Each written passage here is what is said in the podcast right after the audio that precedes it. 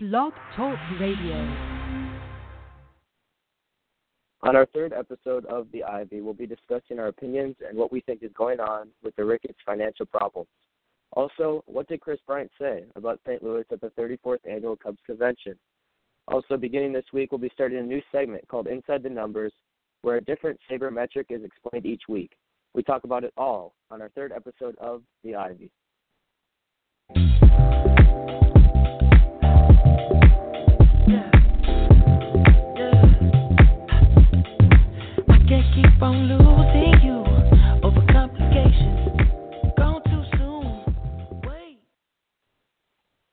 Welcome into the third episode of The Ivy, as myself, Thomas, and my partner Max will be here with you for the next 60 minutes to dive into everything Cubs related. If you like the Cubs, you've come to the right place, and we're extremely grateful that you took some time out of your Sunday night to join us here.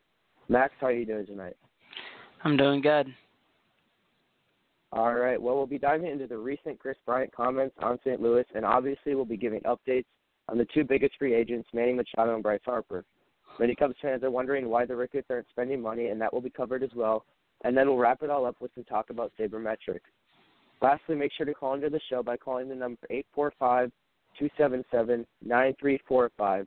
That's eight four five two seven seven nine three four five. Join us and ask a question or comment on anything Cubs related. Also, for more of the Ivy content, be sure to head over to our website at baseballpodcastnet.com and make sure to give your host a follow on Instagram. My Instagram's at CubsNation2018. Max's is at Wrigley News. And we also have a new sponsor, uh, Stubyard. Use the promo code BP, BPN10. That's BPN10 on Stubyard for 10% off any tickets for every event.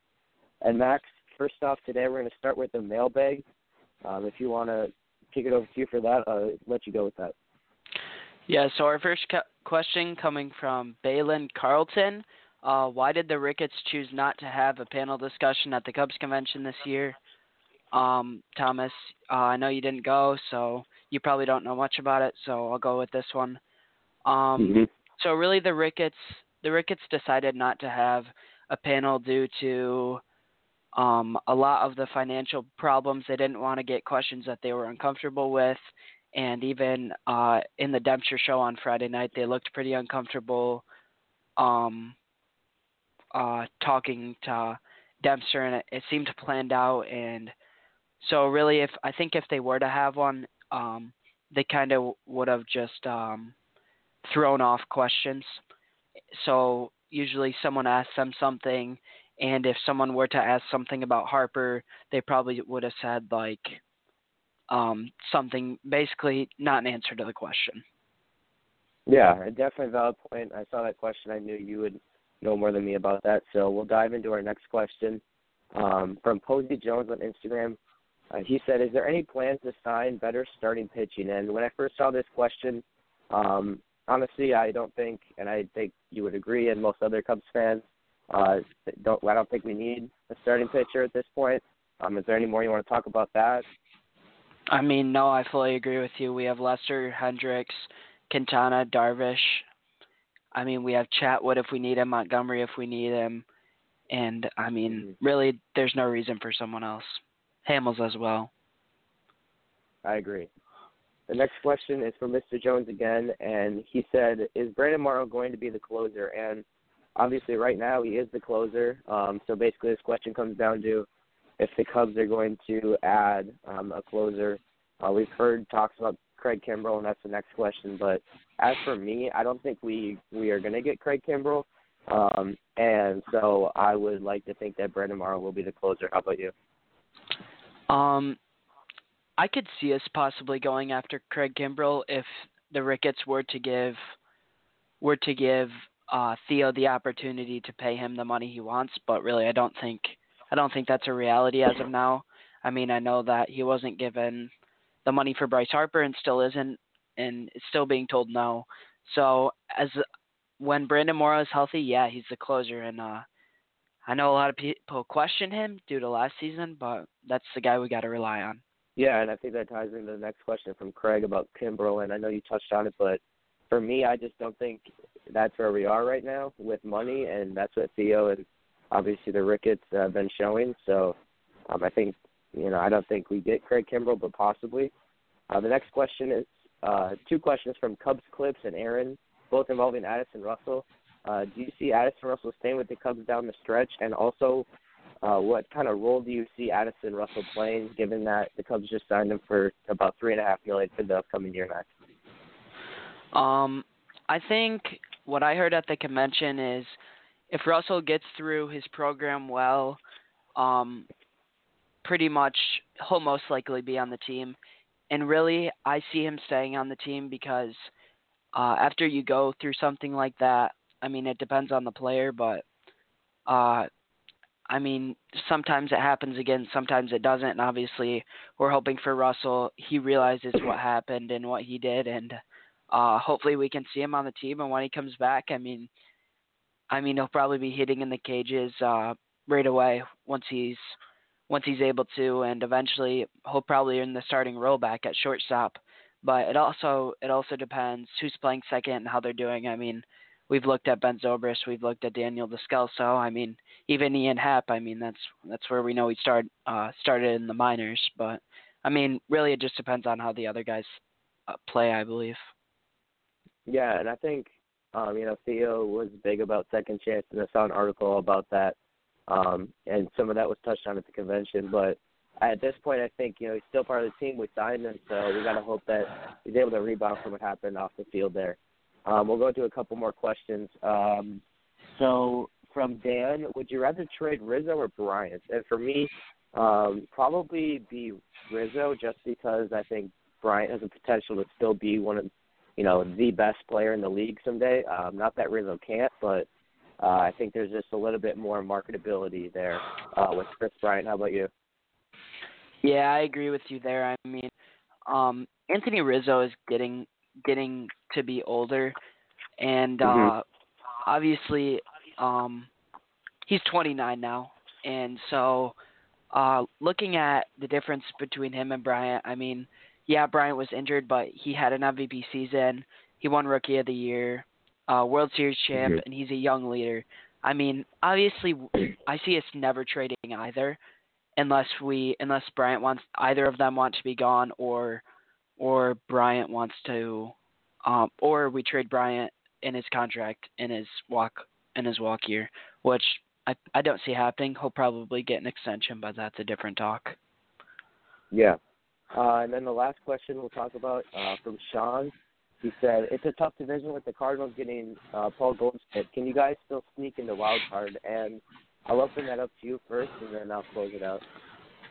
Um, honestly, I think we're gonna win the division. I know that's a strong take, Yeah. and I really liked I really liked the Gold, Goldschmidt addition for the Cardinals, and um, I know they've been talking extensions with that with him.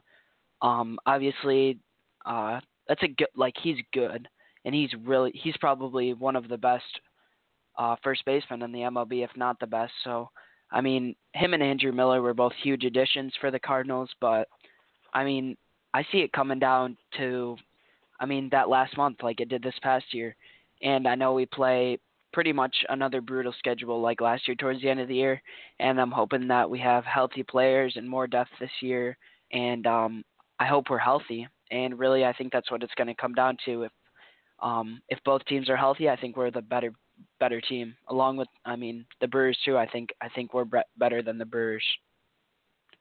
Yeah, and uh especially you know, I obviously the Cardinals made the biggest move in the division with Andrew Miller and Paul Goldschmidt, but let's not forget that the Brewers are still there and the Brewers and the Cubs were the two fighting for the division last year. So just to kind of hand that over to the Cardinals I think is is wrong and I think that overall our surrounding players around our stars, um, if we're healthy, you know, the Ben Zobrises and even, you know, the Cardinals don't have a three headed monster monster with what we have in Rizzo, Bryant and Baez and even more around them.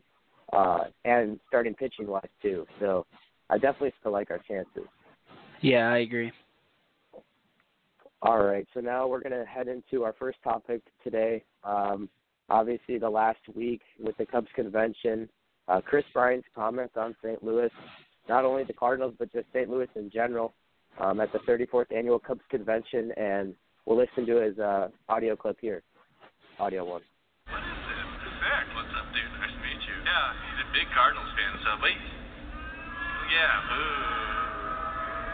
Yeah. He was he was trying to work the magic on Bryce. Yeah. Did he have the band-aid on, or was want to play in St. Louis? So boring. Yeah. So boring. I always get asked like, where you like to play? Where you not like to play? And St. Louis is on the place I don't like to play. Isn't that funny though? The longer you play in the division, the more time you play those teams. Yeah. Like, oh gosh. you know, I remember when I was getting traded, and they're like, "Hey, how about St. Louis?" I'm like, zero chance in hell. Yeah. Nothing. No way. No, thank you. Uh-uh. No, uh-huh. thank you. Won't even go there as a free agent. Yeah, not happening. All right, so what you heard there during a talk with Ryan Dempster at the Cubs convention, Kris Bryant said, "quote Who would want to play in St. Louis? It's so boring, so boring." Bryant said, "I always get asked like, where do you like to play? Where do you not like to play? St. Louis is on the list where I don't like to play." End quote. And Max, will open this up first to you since you were there. What are your thoughts about this? I mean, personally, um, I think that it was just having fun. I mean, in a rivalry, I mean, I think the Cardinals fans to go way too far. Um, like it's ridiculous. Like it's a rivalry. You need to have fun, and you need to have competition between the players. I mean, I know a lot of the Cardinal fans respected Bryant because he's a great guy, and I see that. And now they're not going to respect him because, um, because of an opinion against a rival, which seems pretty silly to me. I mean, there's a lot of trash talk, and uh, and obviously Bryant isn't usually a guy to do it, but I mean, it is what it is, and it's fun for the rivalry too. So I mean, it's always fun to see. I mean, Cardinal fans can say whatever they want. It is what it is, and I mean, maybe Bryant will get hate now, but it's not something he Yeah. he's going to pay attention to. Yeah, and I agree with you. I, I I believe it was casually throwing some fun rivalry shade at the Cardinals, and I, I believe that because of the setting in which it was said. Um, you know, a fun conversation with Ryan Dempster in front of the fans at uh at a convention. So I don't think there was like ill intent there. I think it was just part of the rivalry, and we saw in the coming days. Then I think a couple of days ago or yesterday, uh, Yadier Molina proceeded to comment on what Bryant said um, by saying on Instagram, quote, only stupid players and losers make comments like the ones made by Bryant, end quote. And also John Brebbia, I believe is how he pronounced his last name. He's a reliever for the Cardinals, tweeted, quote, Crimea River loser, end quote. And I think it's just gotten to a point now where it's it's looked as like childish by the Cardinals, so um I think it's a good kind of like PR thing for the Cubs in a way uh, in the division, but at this point, you know, I don't really know what else to make of it. Do you have any other thoughts on it? I mean, the only other thing I see, uh, there's a lot of trash talk throughout all professional sports. I mean, we see fights in hockey all the time. I mean, in the NBA, guys are always trashing each other back and forth, and I mean, in the MLB, there's really not there's really not much of it. And so to see a guy like Kris Bryant, I mean, super humble guy, um, super respected by pretty much everyone. Um, I mean, it's fun to see, and I agree with you with the setting, with what you said about the setting. I mean, Mhm. sometimes sometimes he feels I mean in front of all those fans he want he wants to make them happy and make them laugh and I mean maybe it is it probably is a place that he doesn't want to play in the future or like to play at but I mean throwing shade like come on like they need to they need to calm down about it like it's just it's just talking normal trash so and obviously uh um they don't have uh NBA teams, so I mean, I don't. They probably pay attention to the sport, but there's a lot. A, I mean, a lot of trash talking there. So Yeah, and I I watch a ton of NBA um, in the winter.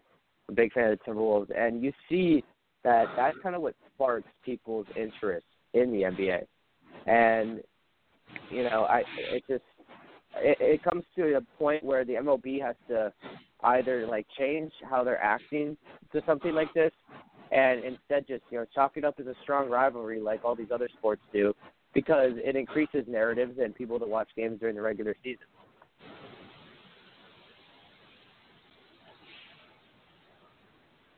What's going on, guys? This is Nick from the Marlins Catch Podcast. Make sure you guys tune into our third episode tomorrow night at 7:30 Eastern. where we will be joined by Marlins starting pitcher Dan Straily. We have a lot of questions for him, including the future of the team, so you guys definitely do not want to miss it. We will also be discussing the farm system of the Miami Marlins and potential call ups for the season. We will also be discussing the greatest Marlins of all time, so don't forget to tune into the Marlins Catch tomorrow night at 7:30 Eastern on the Baseball Podcast Network. You really do not want to miss it. All right, welcome back to the third episode of the Ivy. As we head into our second topic today, make sure to call us at 845-277-9345. That's 845-277-9345 to join us and ask a question and hear your voice on the show. But Max, as we get into our second topic today with the Ricketts family discussion and about how the Ricketts, you know, are unwilling to open a checkbook for these free agents. Uh, you know, what are your beginning thoughts here, opening thoughts about this?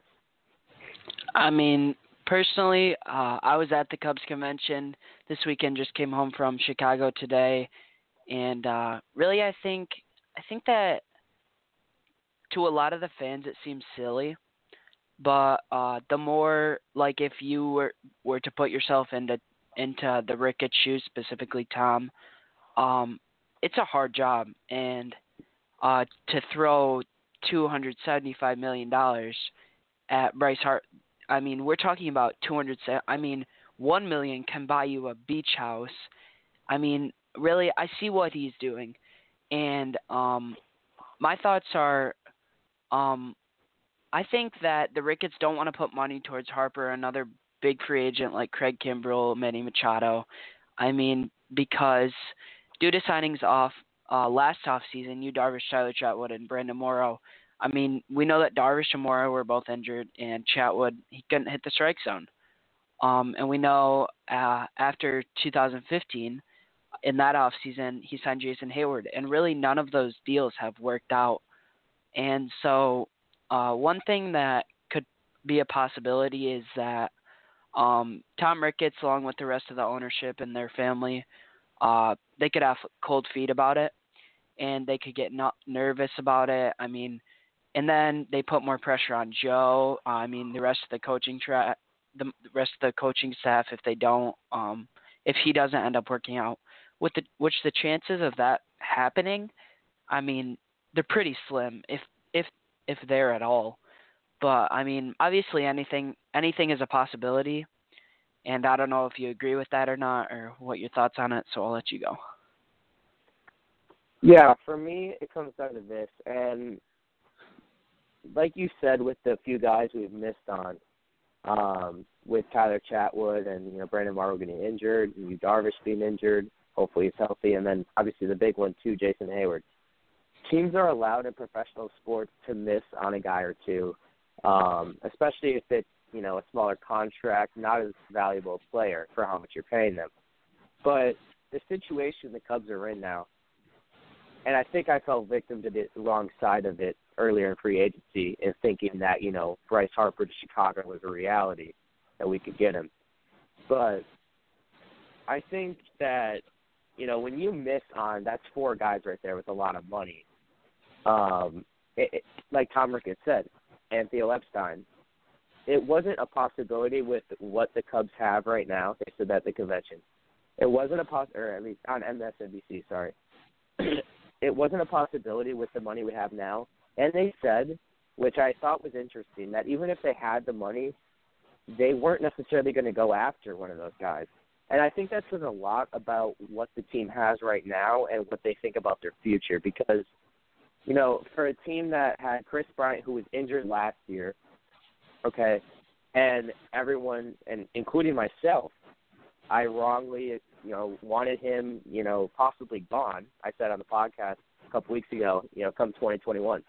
But they must have uh, like such a lot of faith in these players, and that makes me feel good as a Cubs fan because we have our players right now, and at keeping them healthy, we know what you know the Bryzzo combo and what Baez can do, as we saw last year.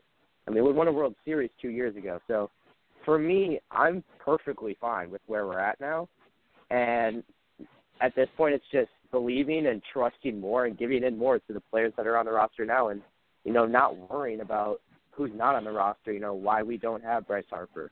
But that's my stance on it. What do you think about that? I mean, I do see what you're saying, and uh, I can't fully come to an agreement with that because, um, personally, I mean, we got real. I I think a lot of fans uh, they don't see the point of in 2016 we got really lucky to not have. I mean, uh, many major injuries. Like last season, mm-hmm. we had Darvish, Bryant, and Morrow, and arguably three of the biggest guys. I mean, our closer, possibly our number one pitcher, and an MVP. So when you lose those guys, um, you realize like you realize what you lost, and you see and it and you see it, and so part of it too. I th- I think um, you definitely need a lot of depth, and I think I think our bullpen. I mean, that's not deep at all. You have you have three lefties. You have Brian Duensing, who was horrible last season. I mean, I th- I think most people I think most people can see that. I mean, his 2017 was great, but I mean, probably a career year. Probably won't see anything like it again. Uh, Mike Montgomery, who's a starter originally and wants to be a starter, and uh, if he's if he's pissed about not being able to start, he's not going to pitch good because emotions really really tie into how you pitch. I mean, and how you play overall as well. And our last guy is Randy Rosario, and uh, he's he's one of my favorite players. And so obviously, a lot of us are really hoping he doesn't uh, turn out to be like another Brian Duensing, where he has a great season and then comes out to be um, it was just a fluke. And so that's that's definitely where I think um, depth guys come and they show up, especially in the World Series. I mean, if you look at the Dodgers and Red Sox roster, I mean, their bullpens, they, I mean, the Red Sox had two guys who they were paying big money, and that's Craig Kimbrel and Joe Kelly, who they've both both lost lost this season. And obviously, you can't rely on those guys throughout the whole season, but um, I definitely believe we need more depth um, throughout the whole roster, except probably starting pitching. I mean, I definitely think another bat wouldn't hurt. Um, bullpen de- guys definitely wouldn't hurt a lefty. So, I mean, I see the point of him not wanting to put big money towards a guy like Manny or Bryce, but I think that he could put, I mean, 15, 20 million towards towards a bat poss- possibly. What do you think about that? Yeah, and I think okay, so I wouldn't say that, and I agree with you there. And I think where we'll both agree is that the Cubs haven't had a good off season, right? I agree with you. Yeah. Okay, so it's not that necessary. So, like, what I'm saying at this point is, in the present, right now, you look at it, and I think we should have gotten Zach Britton, and we failed there. And but now at this point, like, with what's out there in the free agency, like, we just saw one of the better relievers out there left, Adam Ottavino, go to the Yankees.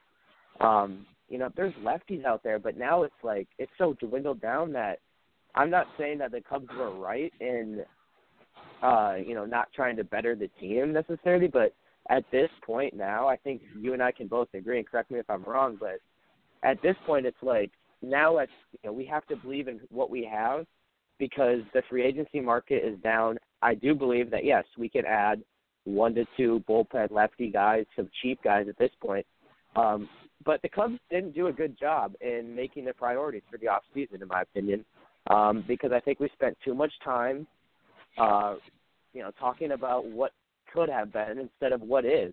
With you know, from every free agent on the market to like for the Cubs to be the favorite at some point, but in reality they never were. And all of a sudden, these kind of value signings, these cheaper guys, uh, you know, kind of went by the wayside, and all of a sudden Zach Britton's gone, and you know a lot of guys are gone, and you can't really throw money at Bryce Harper at this point just to please the fans, right? Yeah, I see what. Yeah, I agree. I agree with you there. I mean, obviously, there's not there's not good guys left on the market. I mean, you have three three three guys that could probably support a role in your bullpen who could be able to stay on the major league roster. And I mean, those three guys, if you guys don't know, are Justin Wilson, Tony Sipp, who I'm not high on, and Xavier Cedeno, or however you pronounce his last name. But um, yeah, it's not it's not pretty. yeah, it's not pretty. I agree, but I mean, obviously, any any one of those guys right there would up the bullpen, which I mean, Yeah. that really shows that really shows how how you need depth. I mean, look at Randy Rosario last year. I mean, the dude literally came out of nowhere, and he comes and, I mean, he was a spot in the bullpen for us, and I mean, his ERA, I mean, it came out to be mid threes, and really it was it came down to a few bad outings. So if if you took out those few bad outings, I mean, he wa- he wasn't bad. I mean, he ended up with a 366 ERA in 46 games pit, 44 games pitched, excuse me, and uh, 4.68 FIP. So kind of shows he got lucky, but I mean, we'll take that. I mean, obviously last season wasn't pretty with the Brandon Morrow injury, and that really shows. I mean, really any guy can show up and he can he can possibly be. I mean, a guy like Randy Rosario or Brian Duensing in 2017. So really, you never Uh-huh. know, and especially especially for cheap. I mean, it doesn't hurt at all. Yeah, and then you know the last question I'll ask you in this kind of segment here with the Ricketts.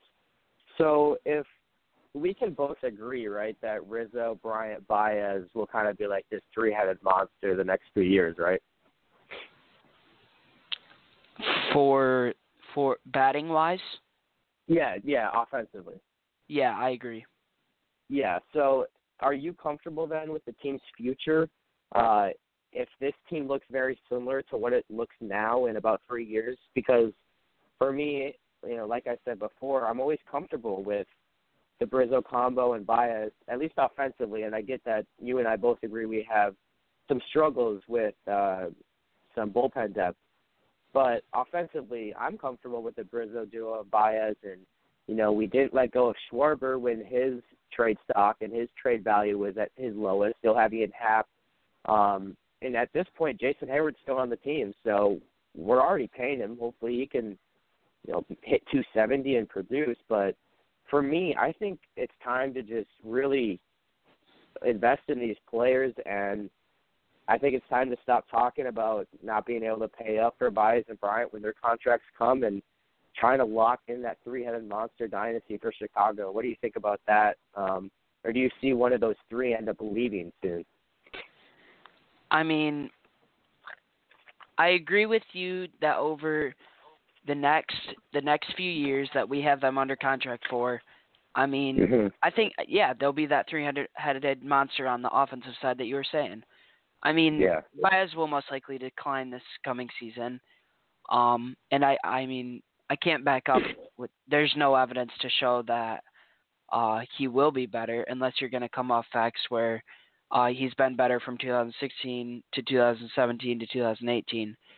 Um, but really that doesn't show much. I mean, I think he'll definitely decline because Bryant will be back and he he really filled Bryant's shoes last season. I mean, his on base percentage was like 320s and Bryant's is usually 380s. So it doesn't fill that role, but I can I can see where um they are that three-headed monster on the offense and, and I definitely think that um that yeah, they can they could be our future over the next 10 years. But I mean, that's going to come down to um are we able to po- possibly cut payroll or are we not going to sign any re-sign anyone else? I mean, cuz you have Kyle Hendricks that you want to that you want to pay. Um you have Carl Edwards. I mean, I don't know how much he's going to make. D- kind of depends on how he pitches over these next few years. I mean, you possibly have Jose Quintana, um, Jon Lester, even though he's getting old. Depend. I mean, we know he's declining, but I mean, you have a lot of guys you need to pay, and really, I think, I think at the end of it all, one of them is gonna one, if not two of them, will end up leaving, and I think the odd one out is gonna end up being Javi Baez. I mean, Bryant has produced at an unreal level over the past few years. I mean, without injury, and uh, we know that um, we know that uh, Bryant and Rizzo are probably the two best players on the team currently. Yep, and to all our viewers out there, make sure uh, feel free to call in at eight four five two seven seven nine three four five. It's safe to join us and hear your voice in the show um, as we'll be headed into the next section uh, just momentarily for topic three. Hi. Tune in to Pinstripe Talk this Wednesday at 5.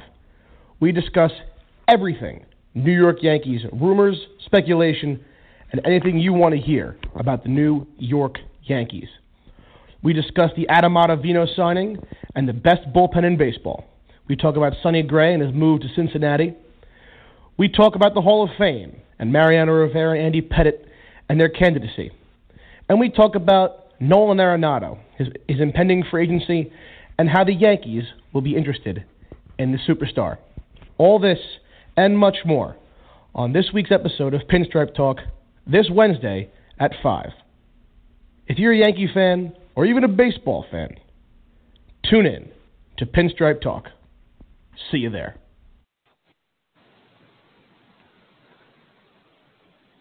All right, welcome back into the third episode of the Ivy. Uh, we have a new uh, sponsorship with Stubyard. Uh, use promo code BPN10, that's BPN10 on Stubyard, for 10% off any tickets for every event. Uh, that includes if you're going to head down to spring training um, at Mesa, make sure to check out tickets for that, or if you want to go to opening day at Wrigley against the Pirates. But, Max, we're heading into our third topic of conversation today. It's a little mix and match uh, area for the next 15 minutes um, involving uh, your your experience at the Cubs convention and some other updates with Harper Machado. But first off, uh, how was the convention, Max? I mean, I had a great time at the convention. Uh, got to meet um, some guys, some autogra- got some autographs that I didn't already have. I mean, I got Quintana, Adbert, and Steele, uh, who are in the minors. Uh, got Caratini, so definitely had a good time. Um, always fun listening to players talk too, even though I don't do much of it usually. Uh, got to play some solid Cubs bingo. Uh, was one off, which sucked, and so it was fun. I mean, probably probably comes third best out of my five years. I mean, 2017 definitely definitely was top, but yeah, it was a it was a good Yeah. year. Every year it is. Yeah, I definitely want to get down there uh, for one of those. But what was the what was the environment like down there? Um, not that you know they were necessarily still disappointed about how last year ended, but was there like a different vibe, sort of, with how abrupt the season ended? Could you feel that at all, or was it just optimistic about the upcoming year? I mean, look, just you could tell there was less people um than usual, which Mhm. which I mean, there's still a lot like rooms are still packed, but I mean, 2017 was to the point where uh like I know some people got trampled uh in the way into the opening ceremony a few years ago, so um but yeah, the environment was definitely different this year. Um a lot less people uh I mean, lines weren't as crazy. They were still pretty crazy, considering you wait in a line for an hour and sometimes you don't even get a player. Um, but Yeah. yeah, I mean, it still comes out to be a lot of fun, and the sessions come out to be a little crazy, but those are fun too because you get to like ask the players whatever question you want, and um, especially for the kids too. I know I'm growing up pretty quick, but uh, I mean, Kyle Schwarber walked back and uh, he took pictures with all the kids, so I definitely thought that was pretty cool. Um, so yeah, had a good time. Um, definitely, I mean, you can tell when players show when players show their um, how good if they're good people or not. I mean, Yeah. Schwarber's one of those guys. Carl Edwards, he's a super good guy. I mean, he signed 10 minutes after, 5 minutes or 10 minutes before and 5 minutes after because he had a session. So, I mean, you can you can tell. I mean, it sucks when you can't. I mean, I missed out. I was 3 lines back on Carl, so I got close, but I mean, it's it's still a lot of fun and I mean, even just seeing the players walking around taking pictures with kids and stuff. I mean, I found that super cool. Yeah, that's funny you mentioned CJ and Kyle because I've encountered three Cubs in my life. Uh, those two and Jason Hammel, but you know, Kyle Schwarber was his first week call up uh, here in Minnesota at the Target Field. I went to the Cubs Twins game and got his ball signed and talked to him for a couple minutes. He was this really cool guy, and then I actually saw CJ Edwards um, after the Cubs parade, so and he he talked for a little bit. So that's funny you say those two guys because yeah, I mean, all of them, yes, they're paid to show up. It's the Cubs convention, but um, you can really tell the guys that go deeper with it for sure. Yeah, definitely. Um, we have a little housekeeping to get to for the Cubs as Ian Clarkin uh, was claimed by the Cubs again from the White Sox, and I say again because uh, this was the second time this offseason that the Cubs have claimed him, and his fourth stint. Yes, that's four. Fourth stint on the Chicago baseball roster since November. It's not that Clarkin's a great player or anything. Um, it's just kind of a funny story that's circulating around Chicago. Um, Max, what have you heard about about this kid and this story? I mean, I I haven't heard much. I mean, he he was a first round pick uh of the Yankees in 2013. I mean, struggled in Double A, and that was kind of kind of the end of that. So kind of just a depth guy, like I was talking about earlier. I mean, probably most likely a guy you won't see, but um, there was another guy we signed too, and he uh, that's Rob Scahill. Uh, formerly played with the White Sox last season. Uh, only pitched in six games. Not sure the reason why. 2017, he pitched in 18. Uh, 4.43 ERA in 2017. So, I mean, not a great guy, but probably his best season was 2015 with the Pirates, 2.64 ERA. And so, just like I said earlier, another depth guy. I mean, you never know. So, yeah. Yeah, and I know we already talked about Addison Russell before, uh, but he did sign a $3.4 million arbitration deal for the upcoming season. Uh, do you have any other thoughts about that other than hoping that uh, he's mentally ready to go for the upcoming season and, you know, we can not forget about the past. Um, I don't want to say that, but uh, be able to push through it and uh, get over that. I mean, like I said earlier, I mean, if if if Russell gets through his program good and everything goes right, I mean, I mean, we could we'll we'll we will see him on the roster this year if everything goes well and Theo sees that Theo and the Ricketts and Maddon and I mean all the guys that come into the player development and I mean all those guys if they see that Russell um has become a better person and has seen what he has done wrong, um, then yeah, I think I think he'll be on the roster. And I mean, the 3.4 million, I mean, that's not a bad choice. I mean, that's not that's not bad at all. Because no. um, even if we don't end up, uh, if things don't work out with him, which I I see things working out with him, um, it's only 3.4 million dollars. I mean, obviously, a lot of people are gonna say, yeah, uh, like Ricketts are saying we're broke, but three point four million dollars. I mean, I'd love to have three point four million dollars in my in my pocket right now, but I mean, it's it's really comes down to low risk, high reward. So. And I think that if he can come back and be ready to play, um, like Theo said, they're ready. They're ready to give him a second chance, and they're already halfway there with signing him. So yeah, Ben, oh, go ahead. So what I was going to finish up with is um so in 2016, he he had the best season of his career, Addison Russell, and um, I definitely think that uh, 2017 and 2018 both he was he was going through things with uh, all the different all the different mm-hmm. wives and his kids and um that's unfortunate and it sucks uh, um obviously i mean i don't know what that's like going through and um, I know everyone's situation is different. So if he can get his head into baseball throughout the season, I mean, I definitely think that uh, he could be who he was in 2016, and I mean, he could be our starting shortstop next season. I mean, it just comes down to the fact uh, can he figure everything out? Yeah, absolutely. And so then we'll get into Bryce Harper and Manny Machado. As of right now, the Phillies are still the betting favorites for Manny Machado and the Nationals are actually the favorite to keep Harper in DC, uh, with the Phillies right behind the Nationals for Harper. So it makes you think that uh, Philadelphia is getting at least one of the two stars. Um, you know, what, what's your stance on that? I know I saw something that said uh, the Phillies uh, Phillies management wants to have a three-headed monster with uh, it was Machado, uh, Craig Kimbrel, and then one other one other player. Dallas I forgot Keuchel. was. Dallas Keuchel. Dallas Keuchel. Yeah. Um.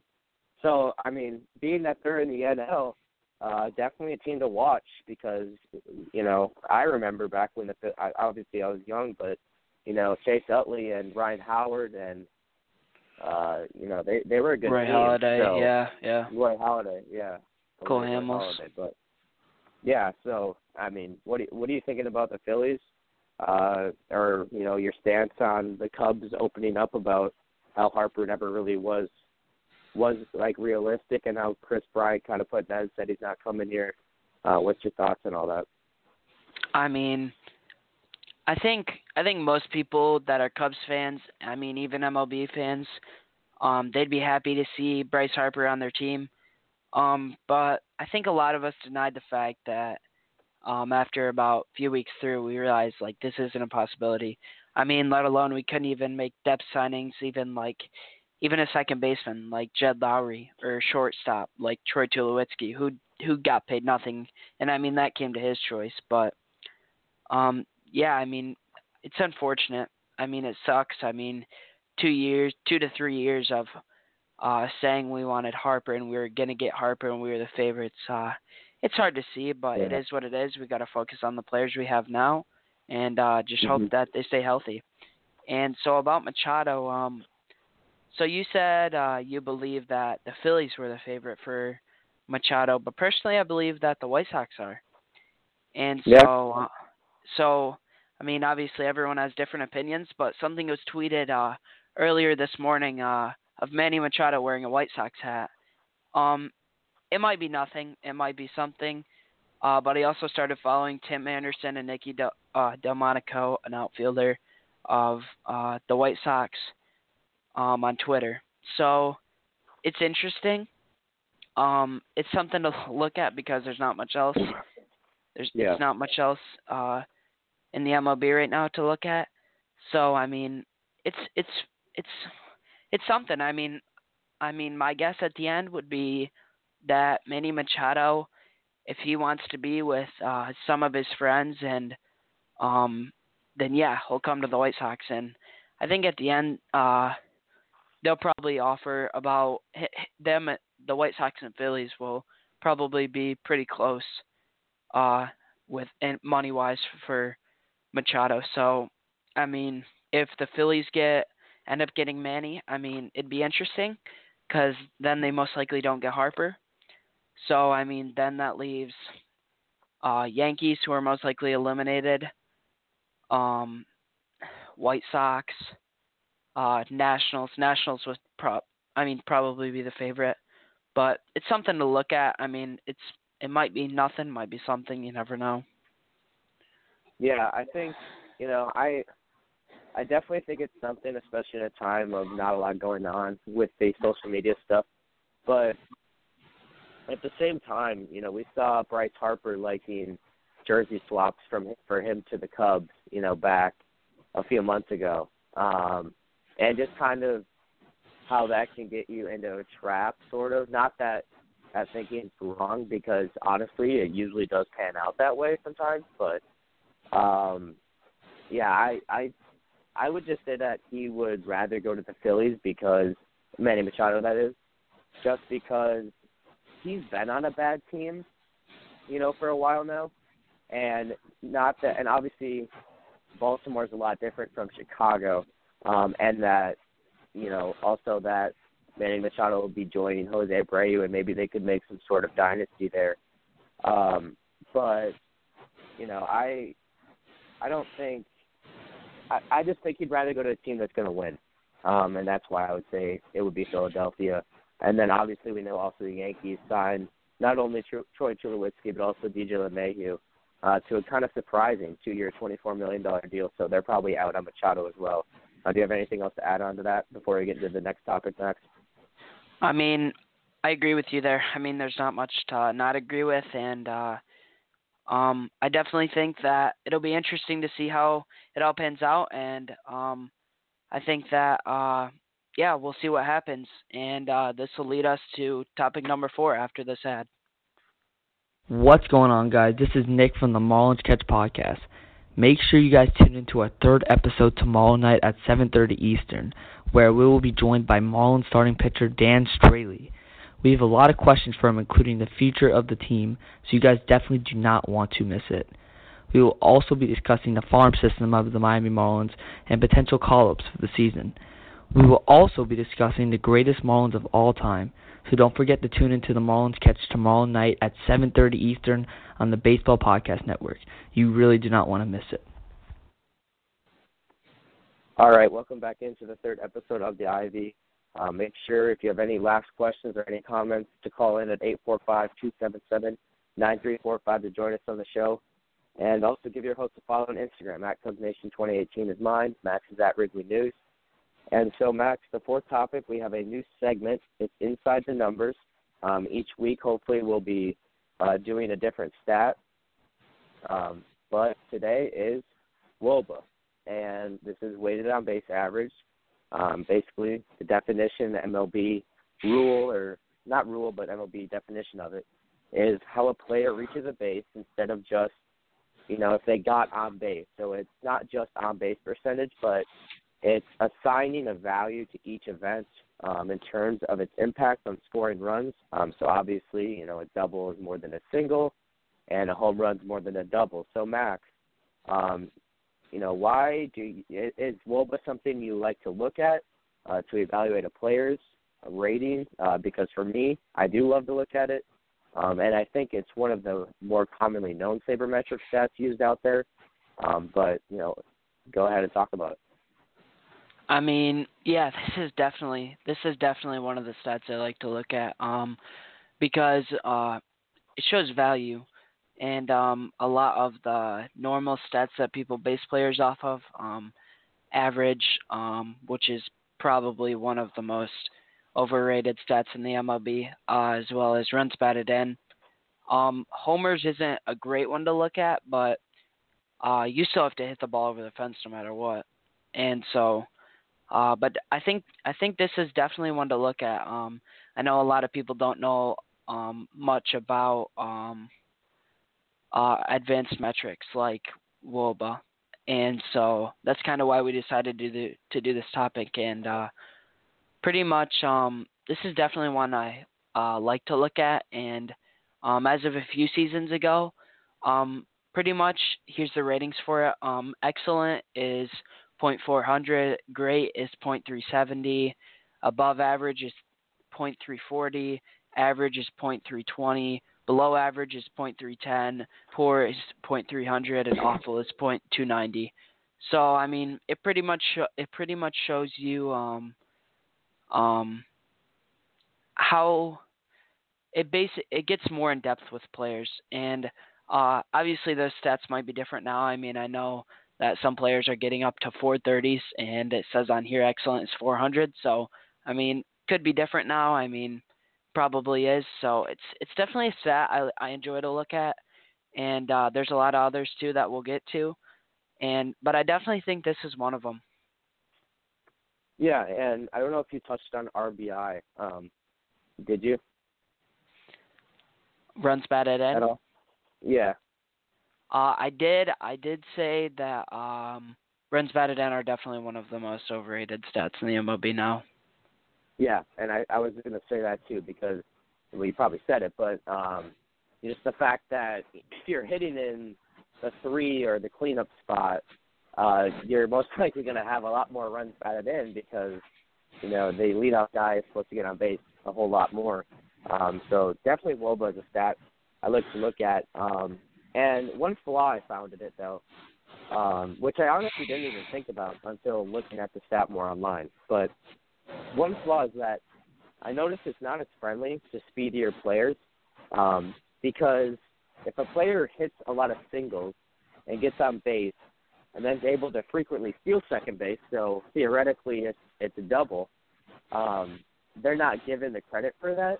So I think there are a, um, a couple flaws in it. Um, but what do you think about that? Do you do you think it's a that's a valid flaw for WOBA? Um, yeah, I do. Uh, there's a lot of flaws. Not a lot, but I mean every stat has its flaws, and uh, overall it kind of um, it kind of comes down to the fact of um, not every stat is perfect. I mean, and some fans are more in depth with baseball and some aren't. I mean, so that's kind of the point of this segment. And to mention that, so the five highest WOBAs this past season. So Mookie Betts, outfielder for the Red Sox, if you don't know him, which you most likely do, uh, .449. And what I said earlier was excellent was 400. So this is probably this is probably pretty old. Um, second best, Mike Trout at .447. Uh, still really good, obviously. Uh, JD Martinez, DH for the Red Sox, uh, .427. Christian Yelich, .422, and Alex Bregman, .396. So, um, those are the highest players. Uh, it shows you how much. I mean, there's a lot of there's a lot of space in between those once you get past uh, Mookie and Trout. Um, so really, it shows you it shows you how it doesn't necessarily show that a player is good, but I mean, those were five of the guys that were the best in the net in the whole MLB this season. So um, sometimes there's flaws, and but really looking at these five players, I mean they were the five five of the best um, offensive players in the MLB. Um, and the Cubs' highest ranked uh, player last season was Javi Baez, uh, probably the best player last year, as you guys most likely realized, at 25th with a WOBA of .366. Um, also, to show you guys an example, uh, it might be kind of hard to understand, but pretty much in 2013, Mike Trout had 100 unintentional walks, 9 hit by pitches, 115 singles, 39 doubles, 9 triples, and 27 homers. If you multiply each by its corresponding weight and then divide that number by the sum of his at bats, which pretty much comes down to um, a complicated formula. So, I mean, if you want to get to know that formula, I'm sure you could search it up and find it and uh, um, contact one of us if you want it. I'm sure we can get it for you. Um, but pretty much it comes down to that that formula, um, as well as walks. Um, that's not counting intentional walks. Uh, hit by pitches, sacrifice flies, and he he ended up with a 423 WOBA that season. So, I mean, it's it's a hard stat to understand. Um, most of the sabermetrics are, and so uh, we're hoping this kind of helped you. Um, Thomas, anything you want to add on? Uh, yeah, the one other thing I'd like to add on would be that it doesn't necessarily account for the environment or stadium that the game's played in as well, um, because obviously feels like you know Coors Field with the Rockies and Camden Yards with the Orioles, um, two very friendly hitting parks, and those parks and those teams will usually house players with better WOBAs.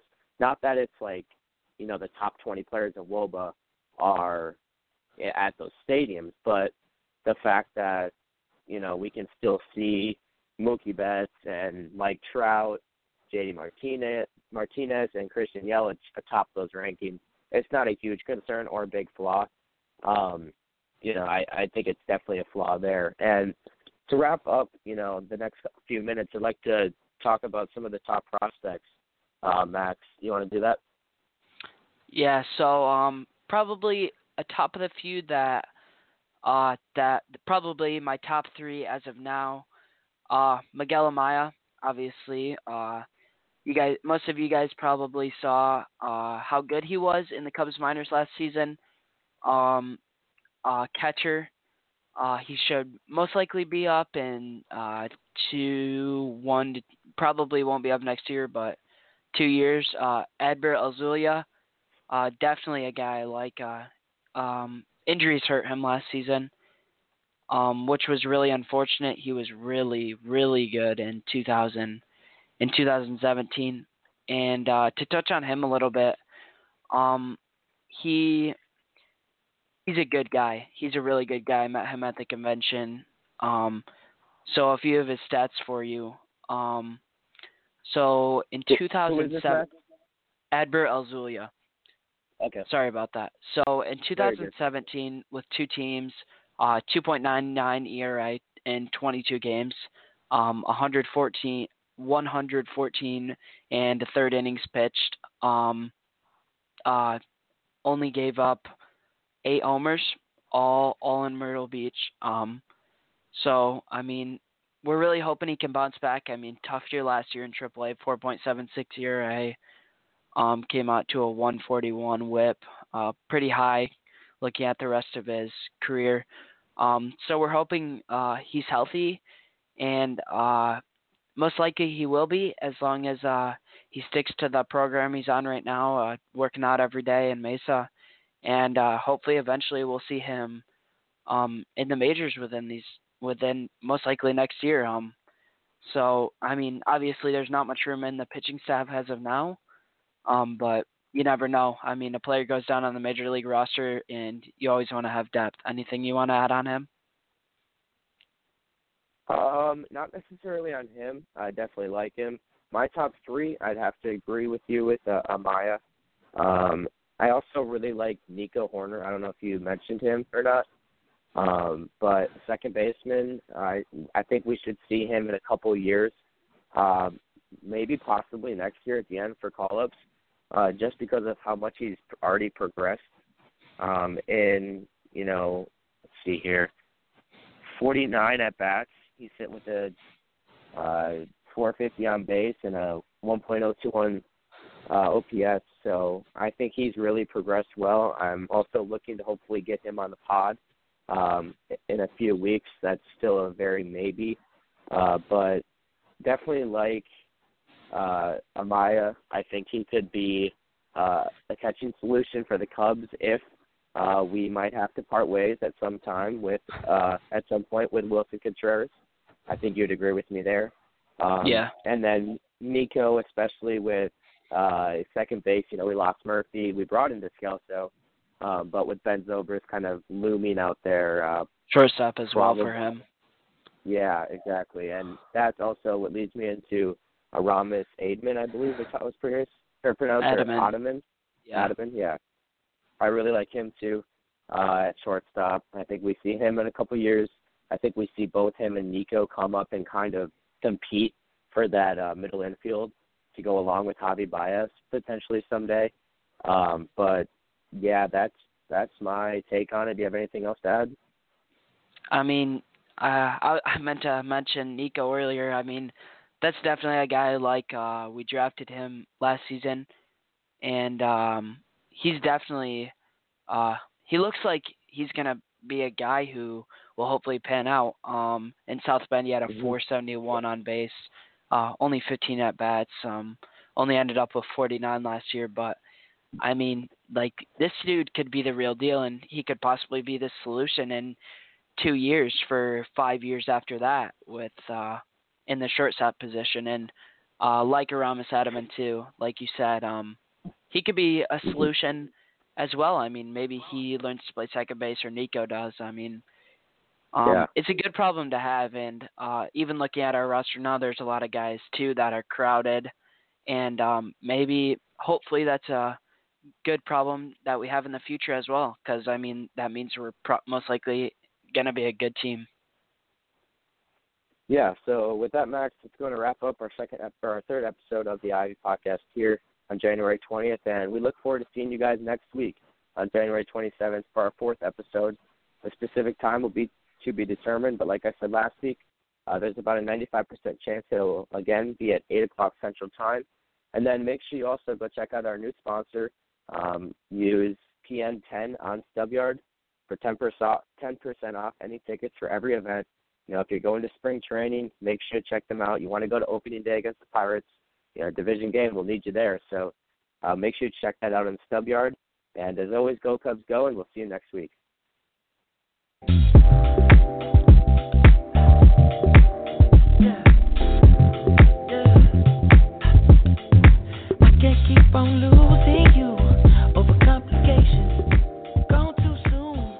Wait.